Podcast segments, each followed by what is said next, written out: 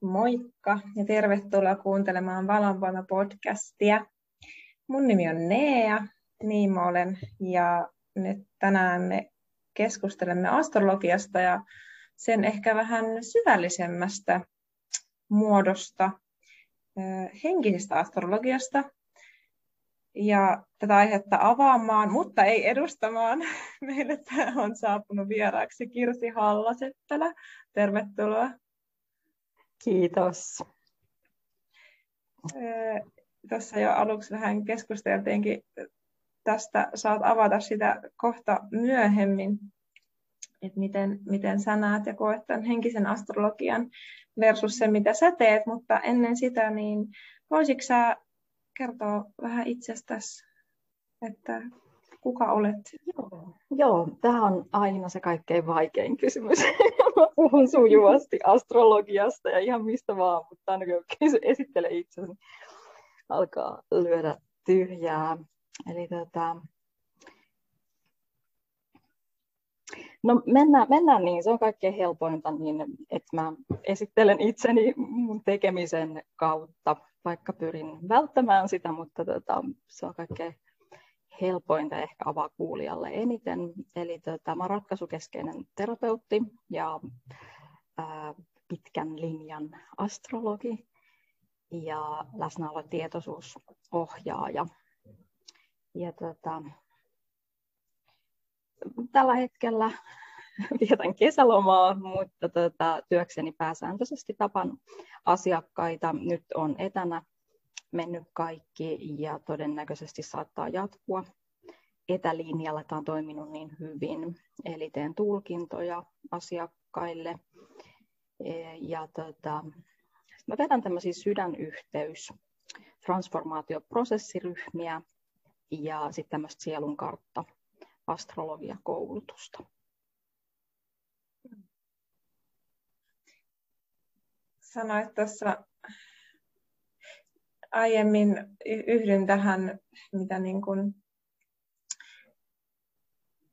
tuossa aiemmin sanoit, että, että ei halua sen työnsä tai tekemisensä kautta itteensä määritellä, ja kun ihminen on niin paljon muutakin, mutta se, se on jotenkin mm. hel, helppo kategorisoida sille, että no niin, nyt aiheena astrologia, niin otetaan tämä tämä henkilö tähän just, just näin. puhumaan tästä asiasta. Että se on jotenkin sellainen helposti hahmotettava ja määritettävä asia, mutta mm.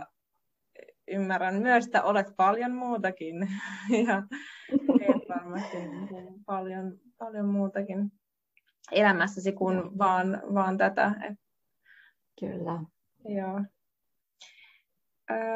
ennen kuin mennään vähän tähän henkiseen astrologiaan, niin miten sä kuvailisit sitä, että mitä on astrologia?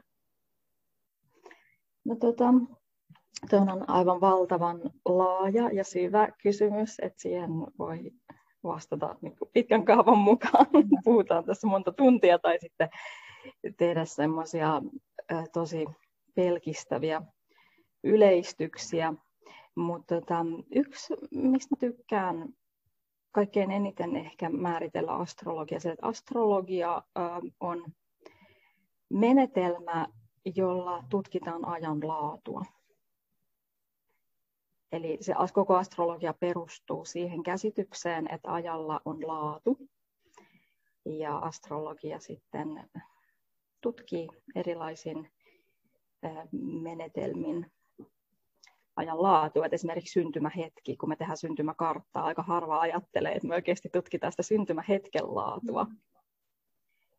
Eikä, eikä se niin sinällään ole, että et me tutkitaan yksilön syntymäkarttaa. Mm. Tai siis itse asiassa periaatteessa on sama, sama mm. asia. Mutta joka tapauksessa niin kysymys on siitä, että me tutkitaan sitä sen syntymähetken ajan laatua ja sitten me voidaan tutkia tietenkin toinen tärkeä osa tulkintoja on, että me tutkitaan sitä yksilön elämän erilaisia teemoja. Esimerkiksi aika tyypillinen, että minulla tulee asiakas tulkintaan, niin me saatetaan tutkia siitä syntymähetken syntymähetkelle laaditusta kartasta erilaisia ohjelmointeja, asenteita, toimintamalleja, lahjakkuuksia, taipumuksia, haasteita, toistuvia ongelmakoodeja, kaikenlaista semmoista, minkä kanssa on tähän elämään tullut. Ja sitten sen lisäksi me tutkitaan sitä asiakkaan ajan, ajankohtaisia kuvioita, esimerkiksi vaikka vuodeksi kerrallaan, että sitä, että minkälaisia, minkälaisia prosesseja siellä on käynnissä tai alkamassa, mitä teemoja elämässä on ajankohtaisena ja sitten myös niiden ajoituksia, että kuinka kauan ne kestää ja miten ne ajoittuu. Niin tämä on sitten semmoista niin kuin käytännön tason astrologian hyödyntämistä asiakkaan kanssa. Mm.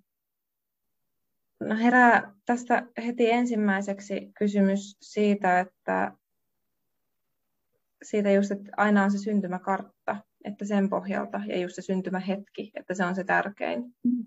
tärkein määrittävä tekijä siellä, eikö vaan? Kyllä, just näin. Ja, ja vaikka me voidaan tehdä astrologiaa valtioille... Nyt kuuluu, anteeksi, nyt kuuluu tosi huonosti. Olisikohan tässä parempi? Joo, eli tota, jos mä jatkan tuosta, kysyit, että, että se syntymä, syntymähetki on se kaikkein tärkein, mm. niin sen lisäksi, että me tehdään ihmisille syntymäkarttoja syntymähetken perusteella, niin me voidaan myös tutkia yrityksiä tai valtioita tai jotain projekteja, mitä tahansa, millä on alka, alku, alkamishetki. Tai esimerkiksi vaikka avioliittokarttoja, ihmissuhdekarttoja. Että, että, että tosiaan ihmiset eivät ole ainoita tai eläimet ei ole ainoita, joilla on syntymähetki. Et mikä tahansa, millä joku alkupiste, niin sille voidaan laatia sit syntymäkartta. Mm. No miten tota, sä sitten erottaisit tämän, että mikä ero on henkisellä astrologialla niin sanottuun perinteiseen astrologiaan? Tota, mulle toi henkinen sanan käyttö on pikkasen ongelmallinen, koska se on semmoinen käsite, josta jokaisella on vähän oma, oma näkemys tai mielipide, että et jos mä sanoisin, että teen henkistä astrologiaa, niin, ja kymmenen ihmistä kuulisi niin jokainen niistä kymmenestä ihmisestä ajattelisi sitä aivan eri tavalla. Et, tota, et se, se ei ole se nimike, mitä mä käytän mun astrologiasta. Mä tiedän, että on olemassa sellainen astrologinen suuntaus kuin henkinen astrologia. Suomessakin on astrologia, jotka sitä harjoittaa, ja mä en, en sillä että vaikka teen astrologiaa hyvinkin henkisestä näkökulmasta, niin en käytä sitä nimikettä. Mä itse asiassa kautta aikain hakenut sitä, sitä oikealta omalta tuntuvaa nimitystä mun sille astrologialle, mitä mä teen, ja vuosien saatossa se on aina välillä vähän vaihtunut ja muuttunut. Mun suhde astrologiaan on kasvanut ja muuttunut. Mutta tota, ehkä semmoisia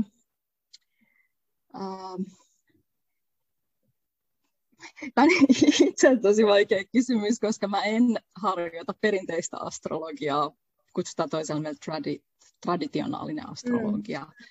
Mä en todellakaan harjoita sitä, enkä myöskään henkistä astrologiaa, niin sikäli mun on ehkä vaikea kommentoida tota, mutta tota, jos mä puhun siitä, että, että mitä mä teen, mm esimerkiksi se, että mun lähestymistapa on se, että mulle kartat kertoo paljon asioista, jotka tulee meidän aikaisemmista elämistä.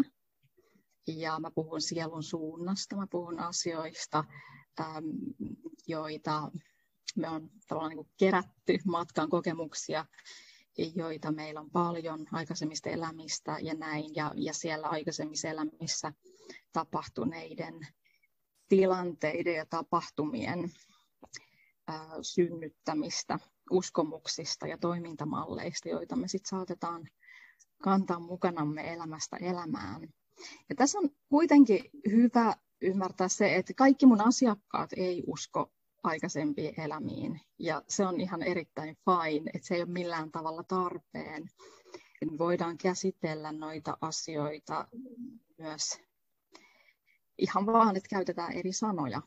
Me voidaan puhuta peri, puhua perityistä malleista tai näin, että, että se on se on vaan sanavalinnoista kiinni. Että mä yleensä aina kysyn tulkinnassa, että onko sulle ok, jos me puhutaan siitä näkökulmasta, että sulla on ollut menneitä elämiä.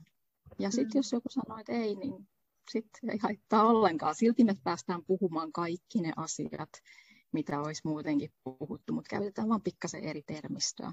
Minusta on hirveän tärkeää puhua semmoisella kielellä, että asiakkaan on helppo ymmärtää se ja helppo omaksua se, että jos sellainen tunne, että koko ajan joku tökkii vastaan.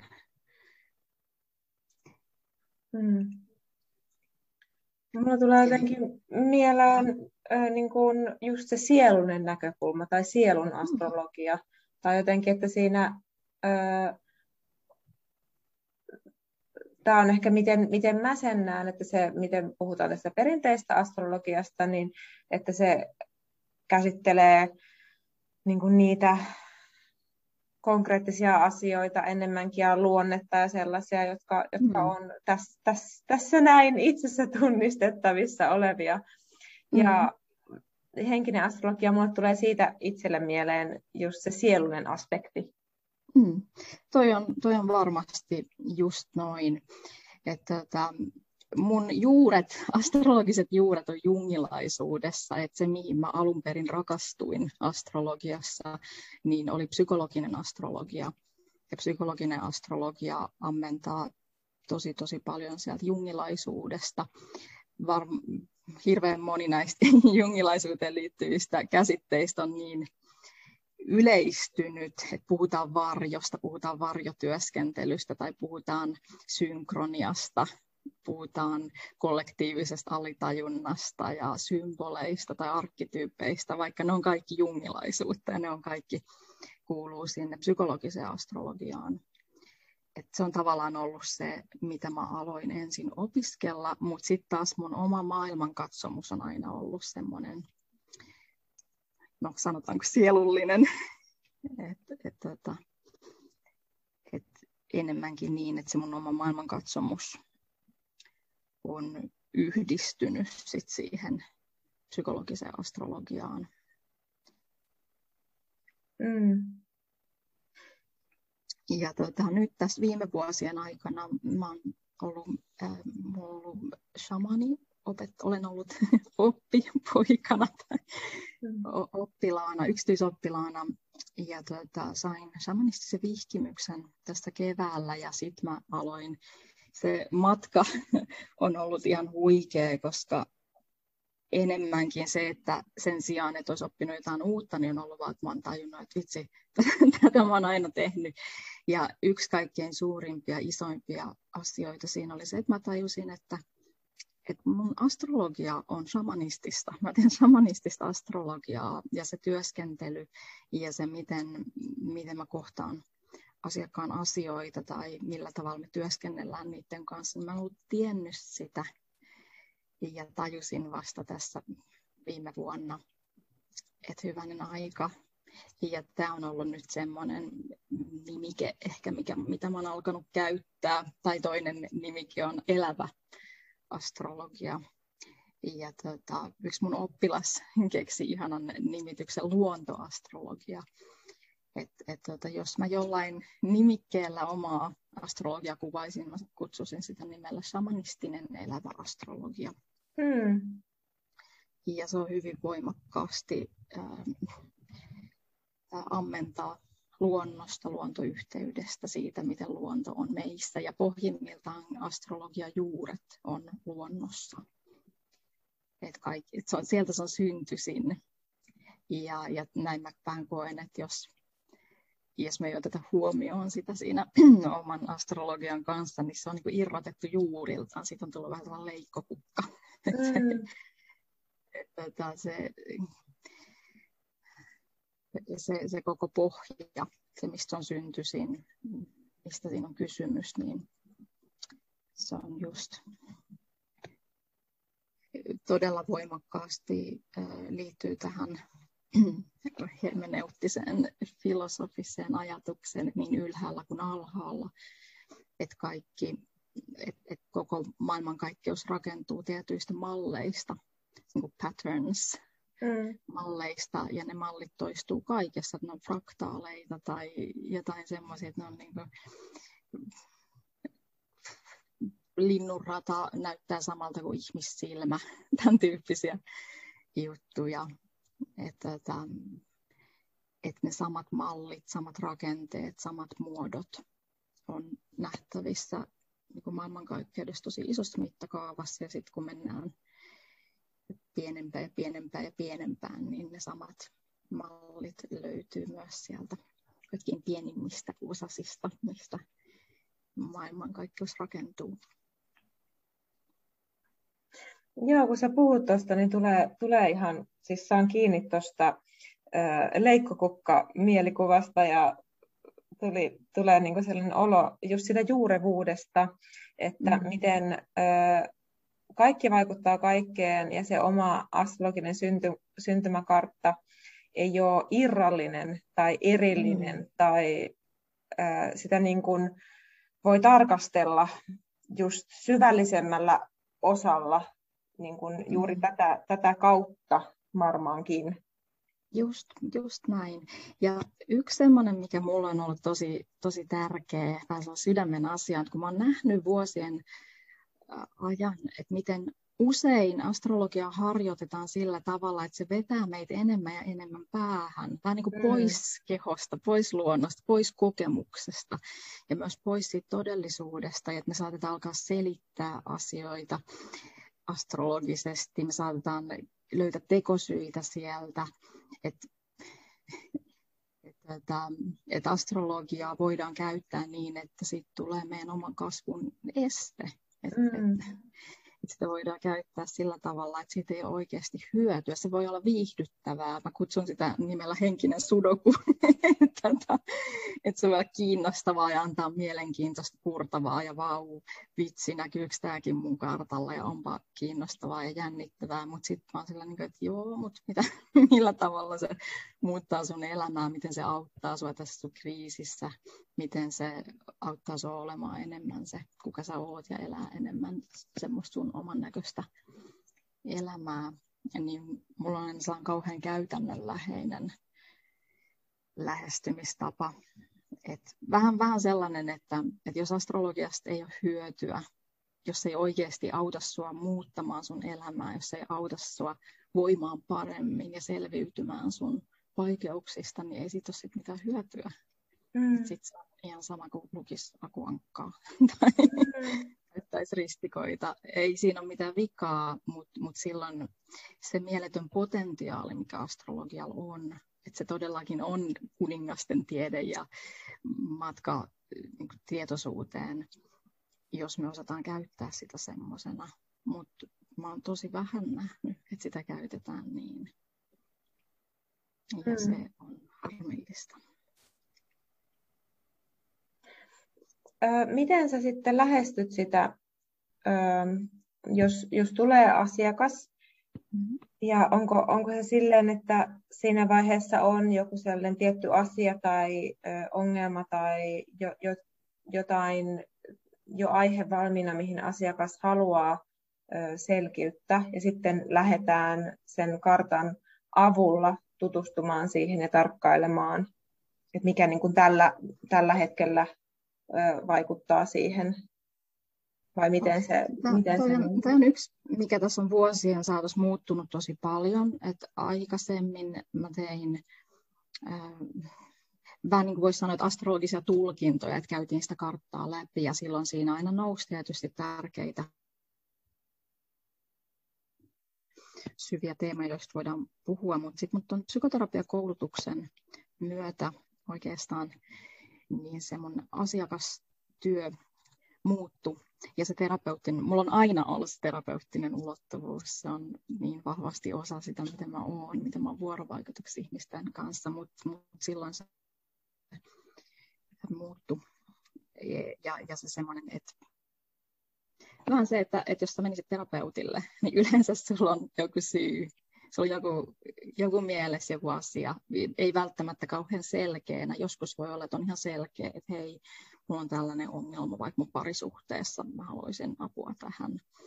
Tai sitten joku muu, niin nykyään se on enemmän ton tyyppistä, että asiakas, tai mä pyydän jo etukäteen miettimään jotain aihetta tai teemaa, mutta sen ei välttämättä tarvi olla, ihmiset on niin erilaisia, toisten on kauhean helppo tuottaa joku sellainen selkeä ongelma, minkä haluaisi nähdä selkeämmin ja ymmärtää paremmin tai saada siihen jotain työkaluja. Ja toisilla taas se voi olla, että se selviää vasta sit siinä tulkinnan aikana, että sekin on ihan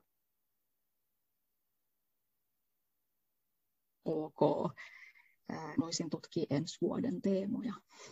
Et se on ihan ok myös. Mm, Onko niin onko se sellainen, se mitä sä teet, niin sitä, että kuitenkin katsotaan jotenkin se, just se nykyaika tai miten niin kuin tällä hetkellä, kato, katokse niin kuin miten planeetat tai kuut ja muut tällaiset on tällä hetkellä ja vertaako niitä siihen syntymäkarttaan vai? Se riippuu siitä, että minkä asian äärellä me ollaan.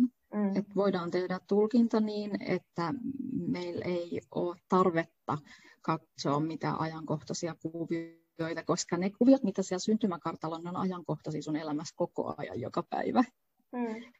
Ja sitten ne ajan kohtaiset kuviot, eli kun me verrataan tämän hetken planeettojen sijaintia siihen syntymäkarttaan, niin ne on enemmänkin semmoisia niin ohimeneviä elämäntilanteita.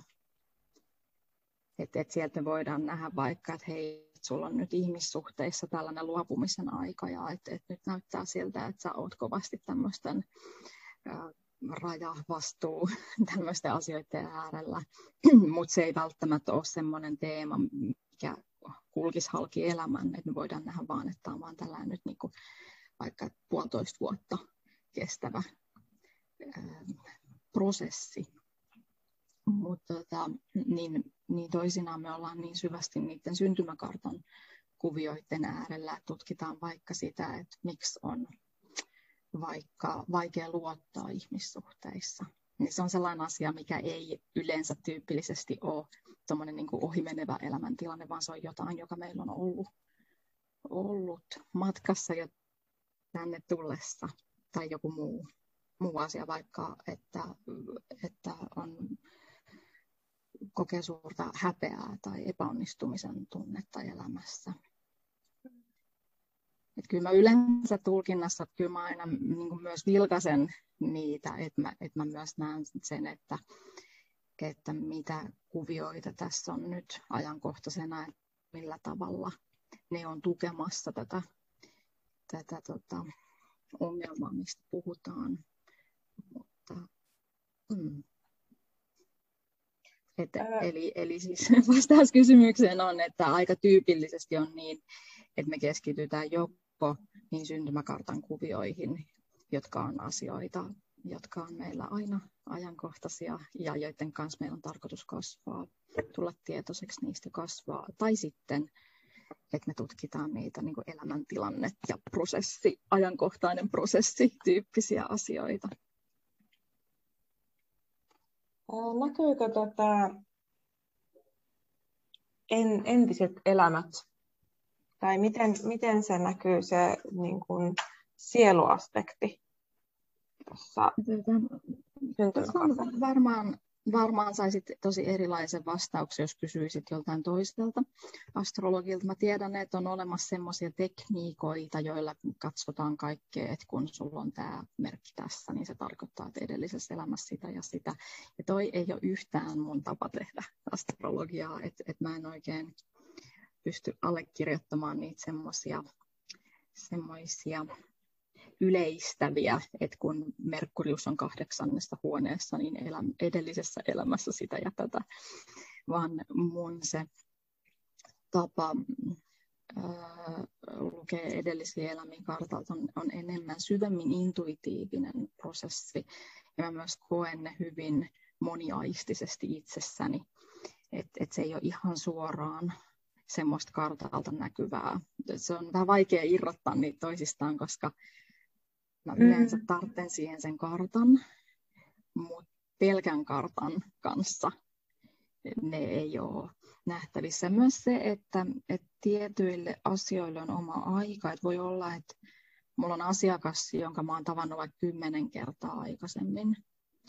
Ja sitten kun me nähdään 11 kerran, niin sieltä koko istunto on tosi voimakas, tosi ravistava, että sieltä nousee tosi vahvasti joku edellinen elämä esiin just siksi, koska se on nyt niin ajankohtainen. Ja yksi kaikkein tärkeimpiä seikkoja mulla siinä, kun tutkitaan menneiden elämien asioita asiakkaan kanssa, on se, että, että kyseessä ei ole sellainen niin uteliaisuuden tyydyttäminen, että et mä yritän poimia sieltä semmoiset asiat, mitkä on oleellisia, tärkeitä ja ajankohtaisia nyt, ja niitä ei ole esimerkiksi se, että mikä vuosi luku oli, missä maassa sä asuit, minkä väriset hiukset sulla oli. Se on täysin epäolennaista, että mä koitan löytää sen, sen koodin tai sen ohjelmoinnin sieltä, joka on niin kuin, elämänkokemusten taustalla tällä hetkellä.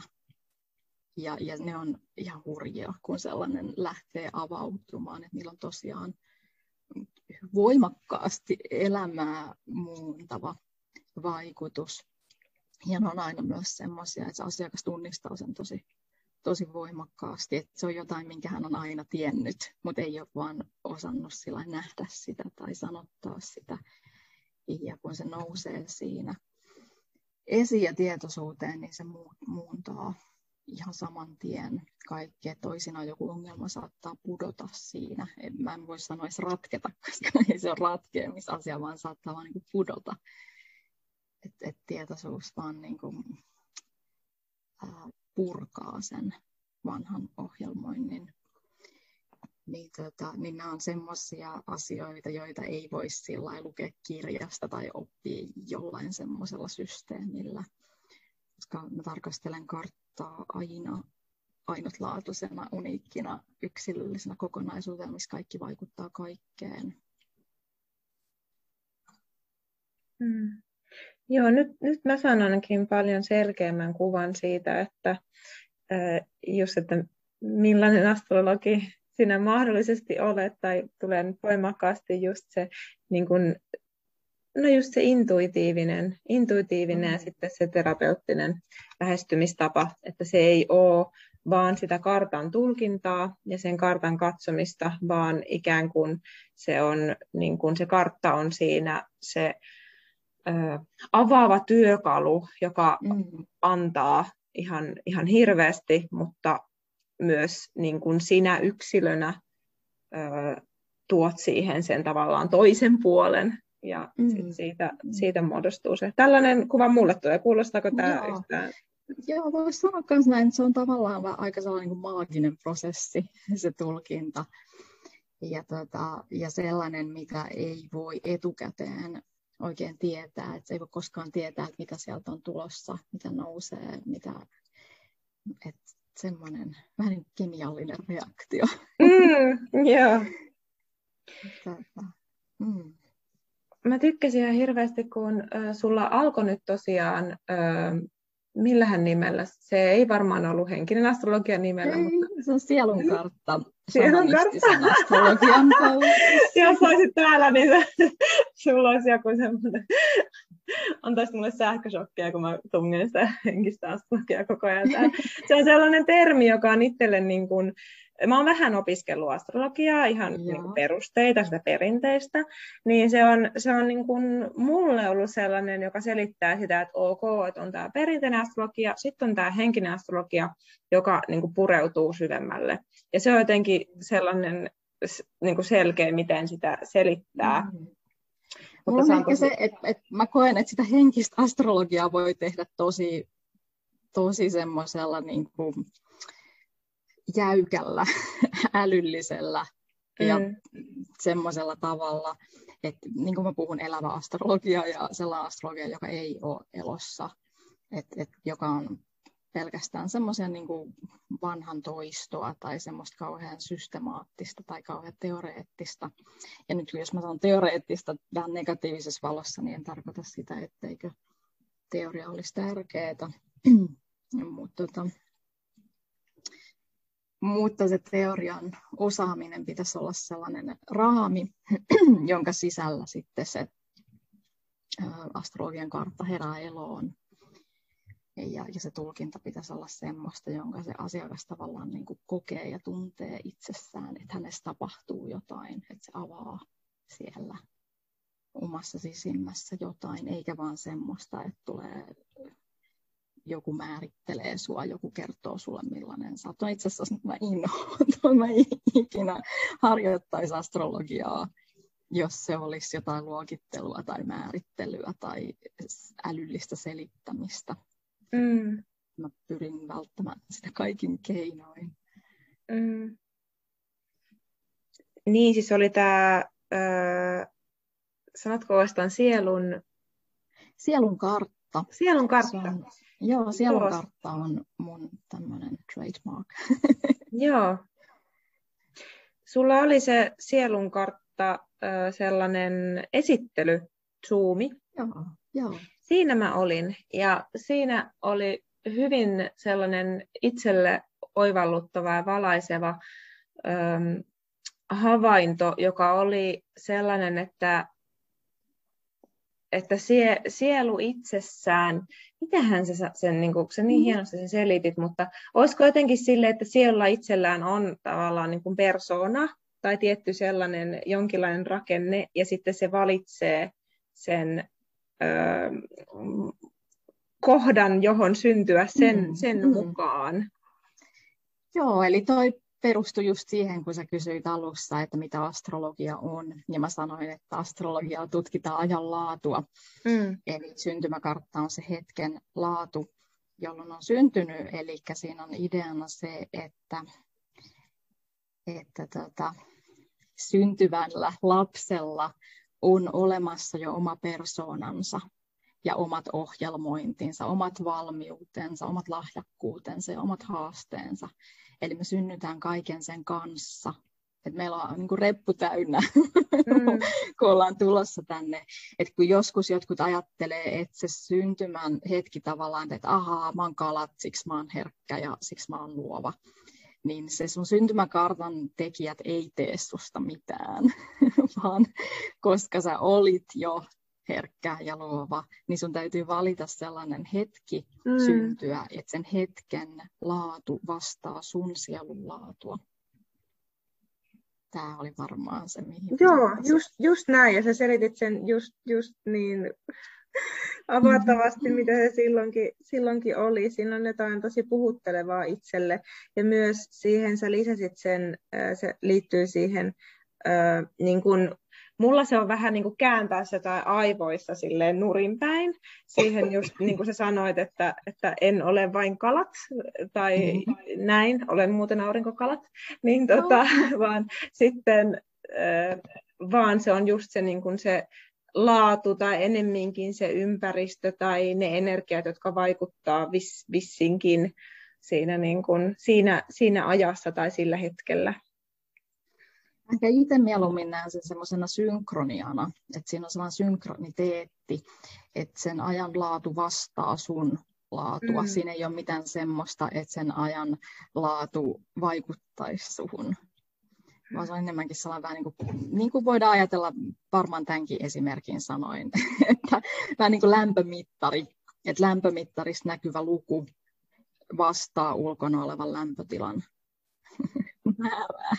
Mm. Ilman, että kuka ajattelisi, että aha, mittari näyttää 30 sen vuoksi, ulkona on kuuma. Niin monella se astrologia on mennyt noin niin kuin kiepsahtanut päälaelle. Me ajatellaan, ja tämä on just sitä mikä on haitallista, mistä ei ole mitään hyötyä kenellekään. Me voidaan niin selittää tai löytää tekosyy olla jonkunlainen. Et vaikka, että mulla on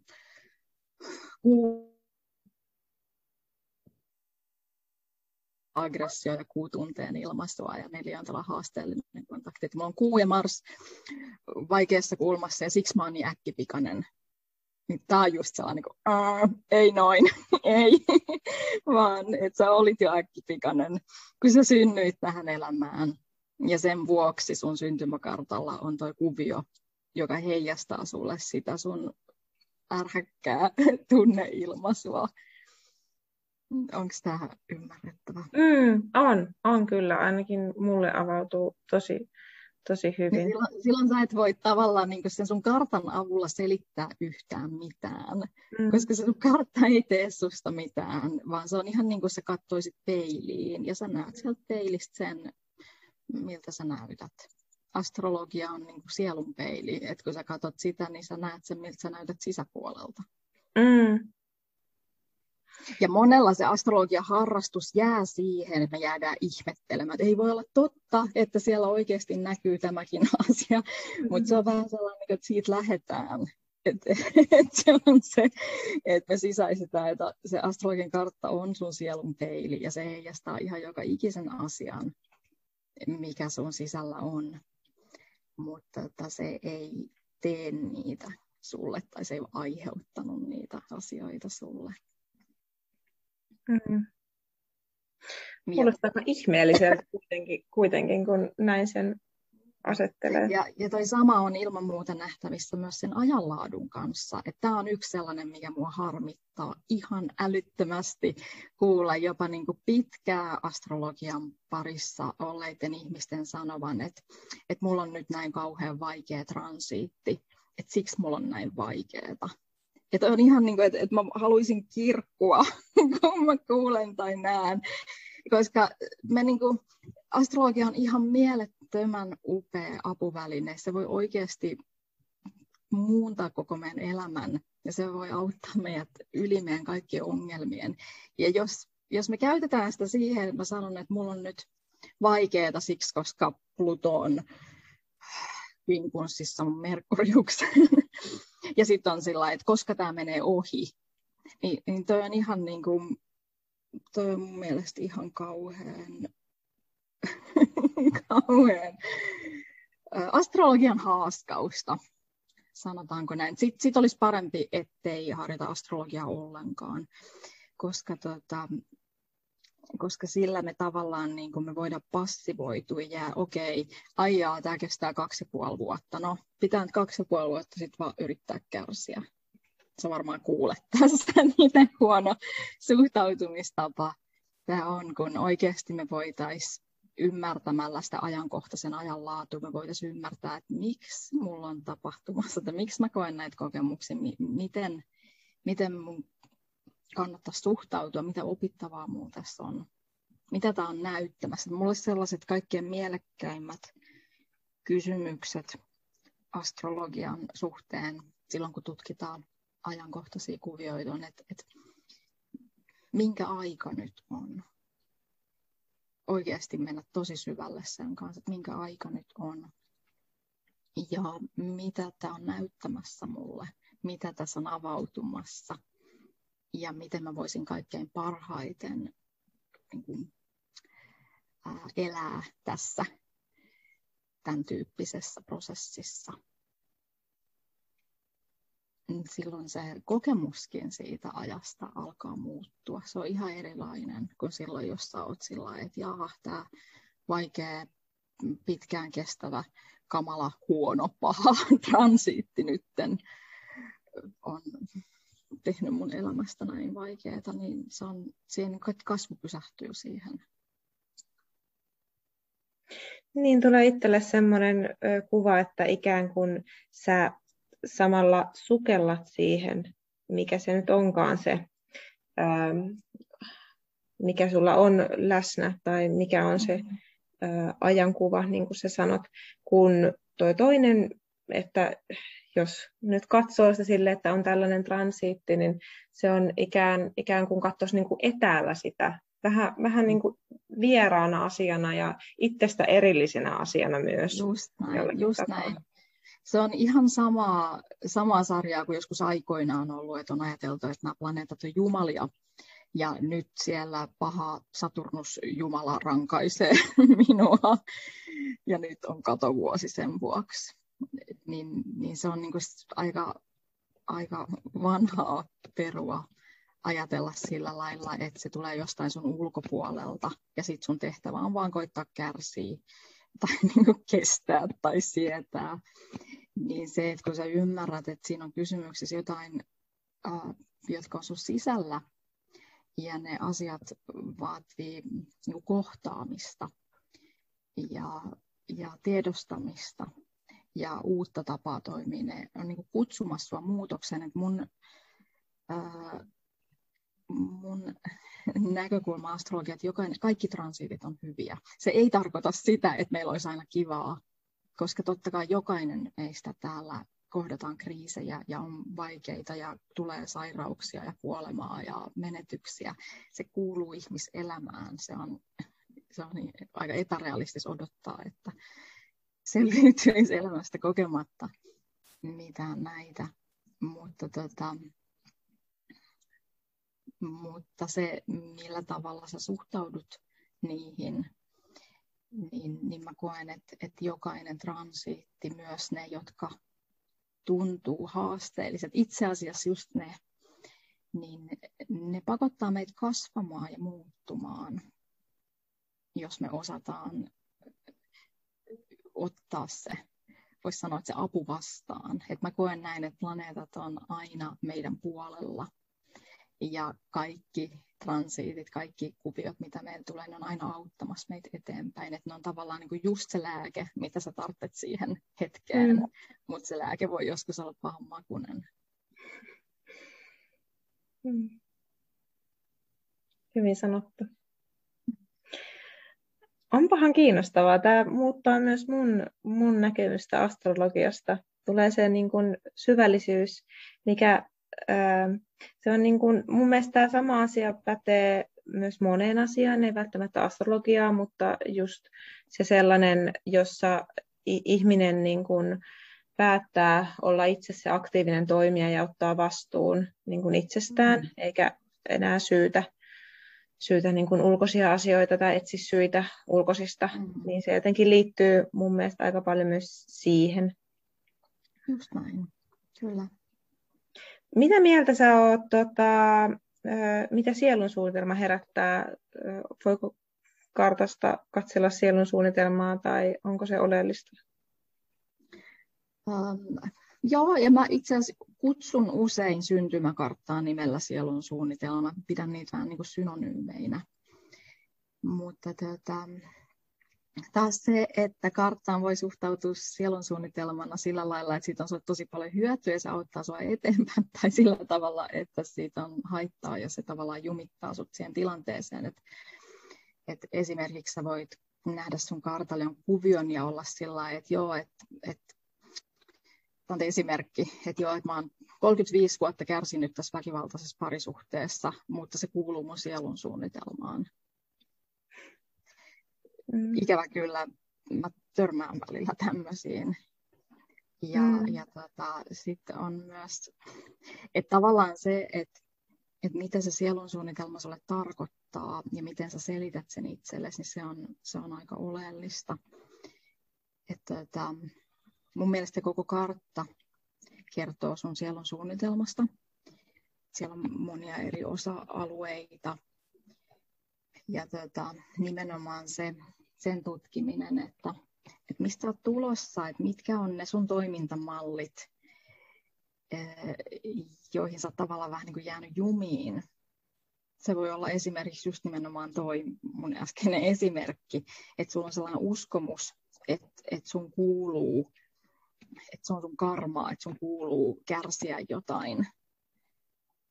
Niin todennäköisesti se on just sitä sun vanhaa toimintamallia ja sä oot toistanut sen lukemattomissa aikaisemmissa elämissä. Ja tavallaan siinä on myös se, että se tuntuu sulle tutulta ja oikealta ja turvalliselta. Ja usein kuitenkin se sielun suunnitelma, mä, mä käytän näitä nimitystä niin kuin sielun suunta ja karmallinen saldo. Se karmallinen mukavuusvyöhyke, että se on se, se karmallinen mukavuusvyöhyke on se, missä on kaikki meidän aikaisemmat koke- kokemukset ja aika, tavallaan voisi sanoa alitajuiset ohjelmoinnit ja toimintamallit, joihin me tosi herkästi jäädään jumiin eikä edes huomata, että, että jotkut sellaiset asiat toistuu meidän elämässä. Ja se sielun suunta on aina kasvusuunta pois siitä vanhasta toimimattomasta mallista. Että, että, että tosiaan, että me voidaan katsoa karttaa sielun suunnitelmana ja siitä voi tehdä kaksi täysin vastakkaista, keskenään vastakkaista tulkintaa. Mm. Et, et se on aina muistettava, että se kartta itsessään, niin siellä ei lue suomen kielellä, että sun kuuluu tehdä näin tai tämä tarkoittaa tätä, vaan se kartta suodattuu aina sen tulkitsijan tietoisuuden ja maailmankatsomuksen kautta. Et jos joku sellainen henkilö, jolla on hyvin vanhan, miten mä sanoisin, vanhanaikainen näkemys asioissa, vaikka tällainen tosi tämmöinen, että karma on sitä, että sä oot edellisessä elämässä tehnyt näin ja tässä elämässä sitten saat maksaa siitä. Tai jotain, mikä täysin vastakkaisi mun omalle ajattelulle. Mutta jos jollain ihmisellä voi olla tällainen, jos sellainen ihminen tekee sulle tulkinnan, niin se, millä lailla hän tulkitsee niitä sun kartan tekijöitä, sun sielun suunnitelmaa, niin se tavallaan voisi sanoa, että se tulee sen tuutin kautta. Mm. Eli jokainen tulkitsija äh, tulkitsee sen kartan itsensä kautta. Mm. Ja sen oman, että ei, ei ole mahdollista tehdä valaistuneempaa tulkintaa kuin itse on. Ja se on hirveän hyvä muistaa, koska mä oon aika paljon ollut tekemisissä ihmisten kanssa, jotka on tullut satutetuksi tai järkyttynyt tai pelästynyt asioista, mitä heille on sanottu tulkinnoissa. Ja sitten he luulee tavallaan, niin kuin, että se on joku semmoinen absoluuttinen totuus siellä kartalla. Ja sitten kun mä kerron, että, että se on aivan päinvastoin, miten mä näen tämän asian. Että että, niin kuin, että, että mä tulkitsisin tämän aivan eri tavalla niin se on hirveän tärkeää ymmärtää, että se ei ole sen astrologian vika, jos sitä käytetään väärin. Mm. Et, et usein mä oon käyttänyt tätä vertausta, tämä oli varmaan siellä, siellä missä säkin olit siellä luennolla, että astrologia on väline, se on työkaluväline. Että tota, niin kuin vaikka veitsi, että sä voit saada tosi pahaa jälkeä veitsellä semmoisissa käsissä, jotka ei osaa sitä taitavasti käyttää. Ja sitten taas vaikka aivokirurgi voi tehdä sillä aivan mieletöntä, upeata, parantavaa elämää muuntavaa työtä. Et siinä mielessä me voidaan hyvinkin ajatella, että astrologia on ihan niin kuin skalpelli. Mm.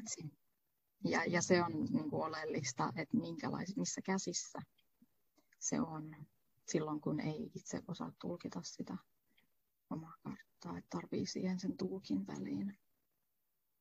Mm. Joo, vähän niin kuin kaikissa työ, työkaluissa, niin siinä on se, jotenkin se on uhka ja mahdollisuus, koska samalla niin kuin avaa paljon ja saa sitä ymmärrystä, mutta jotenkin se on aika hyvin inhimillistäkin jäädä kiinni siihen määritelmään, että okei, että tämä on nyt näin, tämä nyt on mun mm. kohtalo, tämä on tähän kirjoitettu, tähtiin kirjoitettu ja näin, että nyt edetään tässä. Mutta just siinä on se ero, että kun sitä käyttää työkaluna, niin sitten se auttaa sua eteenpäin sen, mikä se nyt onkaan se ongelma tai se, mm. se vaikea kohta. Et sillä mä koen, että kartta, astrologia on annettu. Se on se, kun puhutaan, että, että ei ole tullut käyttöohjetta ihmisyyden apuopasta, että kun tulee tänne maailmaan. Mä koen, että astrologia just nimenomaan on se, että, että jos me kuvitellaan tai ajatellaan, että, että maailmankaikkeudessa on jokin meitä korkeampi, viisaampi, rakastavampi voima, jotain ehkä, mistä me ollaan lähtöisin, niin mä uskon hyvinkin vahvasti, että astrologia on nimenomaan se äh, käyttöopas, joka meille työnnettiin takataskuun syntyessä. Vähän jerppiä tuohon matkaan. Niin, niin justiinsa, mutta äärimmäisen harva käyttää sitä semmoisena, että, että se on just se. Mm. Mm. Öö, mulla on semmoinen kysymys. Mä mietin jotenkin, että, ähm, että onko noilla hitailla planeetoilla joku yhteys sellaiseen ähm, niin kuin sielujen aaltoon, mä kutsun sitä sielujen aalloksi, mutta on tämmöinen, mitä mä oon miettinyt, että onko silleen, että, äh, että tietyt äh, sielut, kun inkarnoituu samaan aikaan, niin kun sä puhuit siitä ajan luonteesta, niin voisiko ajatella, että, että voisiko se mennä sillä tavalla, että, että tietyt asiat myös niin kuin tapahtuu tietylle niin kuin, ö, ihmisjoukolle ehkä, koska ne on siihen tiettyyn ajanlaatuun syntynyt ja sitten niin kuin tavallaan menee sellaisissa aalloissa. Mitä tämä kuulostaa? Ehdottomasti. Ihan mielettömän hienoa, hienoa päättelyä. Just näin. Ja me kutsutaankin niitä nimellä usein sukupolviplaneetat että et ne edustajia voidaan puhua vaikka jostain niin kuin 40-luvun sukupolvikuvioista. Silloin on, on tullut tietyt ikäjoukot tänne kokemaan tietynlaista elämää, tietynlaista aikaa. Et, et kyllä sä oot ihan, ihan täysin oikeilla jäljillä tuossa.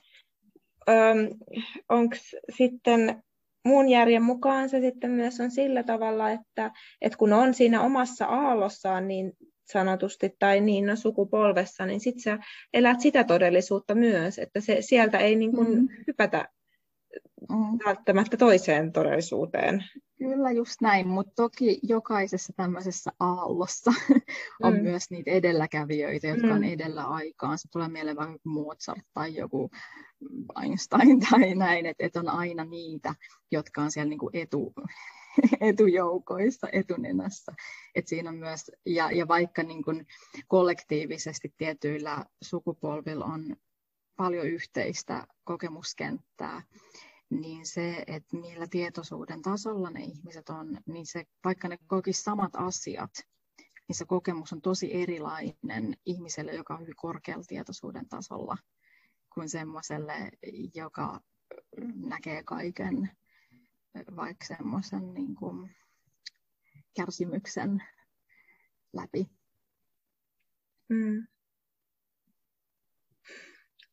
Sitten mua kiinnostaisi vielä vähän tuosta Kiironista. Mm-hmm.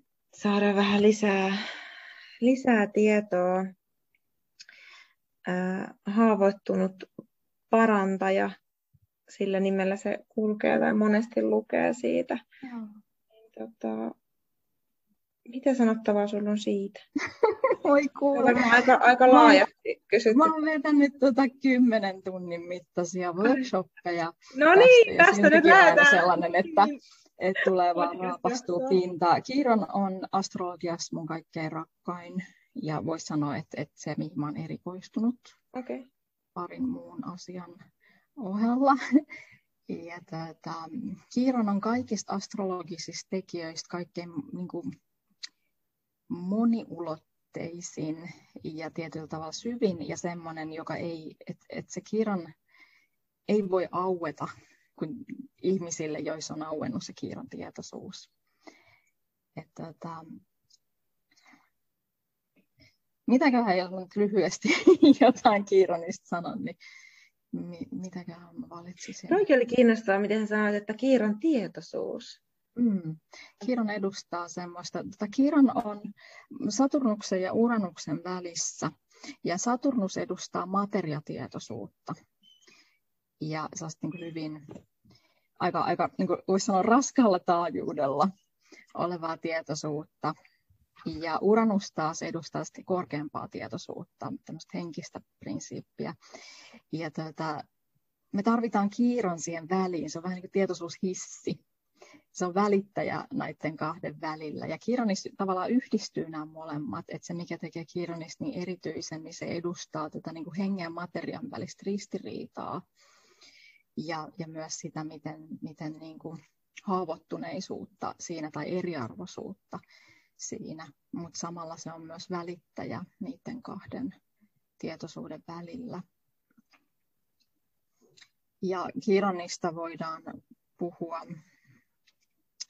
Ähm, mulla on yleensä noissa mun koulutuksissa, niin me käsitellään sitä kolmesta eri näkökulmasta. Me käsitellään sitä psykologisesti ja sitten me käsitellään sitä niin mytologisesti ja sitten niin henkisestä näkökulmasta, jolloin voidaan ihan sanoa, että, että kiiron tai kristusprinsiippi meissä liittyy tämmöiseen niin kuin ylösnousemus, ylösnousemusprosessiin. Mutta tota, ihan arjessa, kun tehdään tulkintoja, niin psykologisella tasolla kiiron tyypillisimmin liittyy meidän kipukohtiin tai traumoihin tai semmoisiin asioihin, jos me koetaan, että on jotain vikaa, vähän niin kuin akilleen kantapää tyyppisesti. Ja kiiron liittyy tosi läheisesti häpeään ja, ja siihen huijarisyndroomaan, siihen, että että kohta paljastun ja en mä oikeasti mitä osaa enkä tiedä. Että se on sellainen niin sisällä jäytävä epäily ja pelko että et musta on jotain vikaa, että mä en riitä tai mä en ole tarpeeksi hyvä tai mä en osaa. Ja sitten me usein kom- kompensoidaan sitä sit, niin että, että jos kiiron on vahva jonkun ihmisen kartalla, niin hän on todennäköisesti aivan äärettömän ää, taitava ja osaava ja niin kuin paljon yli keskitason, mutta koska hänellä on sisällä sellainen tunne, että kaikki muut on parempia, ja mä en riitä enkä osaa mitään, niin hän niin vähän vetää överiksen, että saattaa hankkia vaikka koulutusta koulutuksen perään ja ikinä ei tule sellainen olo, että olisi valmis. Että, että, että tämä on tyypillisesti sitä, mitä se arjessa. Ja tosiaan riippuu ihmisestä, että se voi olla ihan vaan semmoista, että on aina ollut sitä mieltä, että vaikka ei osaa kirjoittaa. Tai ja sitten se voi olla joku ihan tosi syvä trauma että se niin kuin kirjo, millä tavalla kiiron ilmentyy eri ihmisten elämässä, niin se on tosi laaja. Mutta semmoinen haava epäily, kipukohta. Mm. Se on se kaikkein niin kuin yleisin ja helpoimmin ymmärrettävä, mutta kirjallisuus on tosiaan valtavan paljon vielä syvyyttä ja korkeutta, ulottuvuuksia. Mm-hmm. Miten toi henkinen puoli Kiironissa? Se on just niin kuin mainitsin, että, että se on tuo Kristusprinsiippi. Ja tuota, siinä on sellainen paradoksaalinen ulottuvuus. Tämä on vähän sellainen kauhean mielelläni niin haluaisi lyhyesti.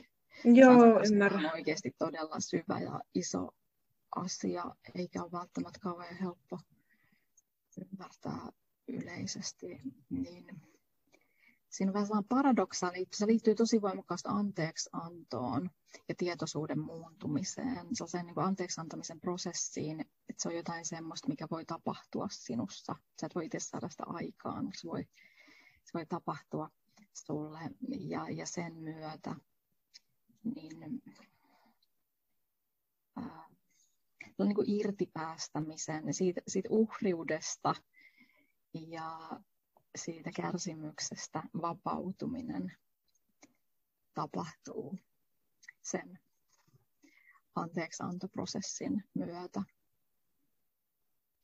Mm.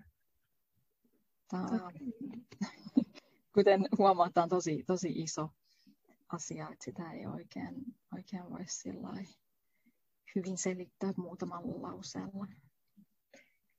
Joo, tämä on hyvin kiinnostava, koska perinteisesti se kiiron on semmoinen pikkunen, pikkunen juttu siellä kartalla. Monet ei olisi kiinnostuneet siitä ollenkaan. Että... Se on itse asiassa hirveän, mä olen sitä mieltä, että se on hirveän hyvä, koska tota, että jos ei ole kiinnostunut siitä, koska silloin se tarkoittaa sitä, että sun omassa tietoisuudessa ei ole sitä ulottuvuutta olemassa vielä, että sä pystyisit ymmärtämään kiironia. Mm. Et, et se kiiron tietoisuus täytyy olla avautunut ja, ja sun täytyy niin kuin, tuntea ytimissäs, tietää mistä on kysymys, jotta sä voit oikeasti tehdä, tehdä hyviä tulkintoja mm. kiironista. Et, et Kiiro nimenomaan edustaa muun muassa kaiken muun ohella sellaista tietoa, niin kuin elävää tietoa, semmoista, mikä on sun omakohtaista kokemusta vastakohtana ulkoopitulle kirjatiedolle jollekin, mitä joku on kertonut, jotain, mitä sä oot lukenut ja päntänyt ja yrittänyt opetella ulkoa, niin Kiiron on, on se semmoinen, minkä sä oot oppinut kokemuksen kautta, että se on su, sun todellisuutta, että sä, sä tunnet luissa ja ytimissä, mistä on kysymys. Ja silloin sä voit puhua siitä tosi elävästi. Öö, ja tämä jollakin tavalla sit liittyy vissiinkin siihen, mitä on tullut myös edustamaan sitten tänne, että sen, sen niin kun haavan parantamisen kautta niin, öö, auttaa muita mm. jollakin tapaa. Joo, tä, tässä on myös se, että, että, että kiiron ei välttämättä, usein voisi sanoa näin, että, että jos kiiron on tosi vahva yksilön kartalla, niin on tosi tyypillistä, että siellä on vahva kutsumus olla jonkinlaisessa niin kuin opettajan tai parantajan roolissa elämässä. Et, et tosi, se, on, se on aika tyypillinen kaikilla niin kuin vaihtoehtohoitomuotojen edustajilla ja näin kirurgeilla tosi usein ura-akselilla kiiron ja näin. Mutta tota, mutta se Kiiron, niin voisi sanoa näin, että, että Kiiron edustaa sitä, että me ollaan tultu muuntamaan ihmiskunnan tietoisuutta tänne. Ja se ei välttämättä tapahdu ollenkaan minkään tämmöisen niin sanotun henkisen skenen kautta. Voi olla, että sä myyt jäätelöä kioskista tai saat siivooja tai lastentarhan opettaja ja saat tietoisuuden opettaja samalla. Eli, eli on hyvä muistaa, että, että jos se kiiran on sussa niin kuin auennut, mm. niin, niin se ei tarkoita sitä, että sun pitäisi olla joku parantaja tai henkinen opettaja, vaan kun se on sun auennut, niin sä olet tietoisuuden opettaja mm. riippumatta siitä, mitä sä teet työksessä.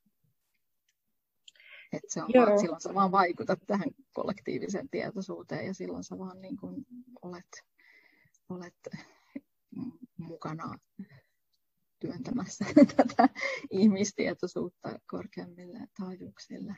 Mm.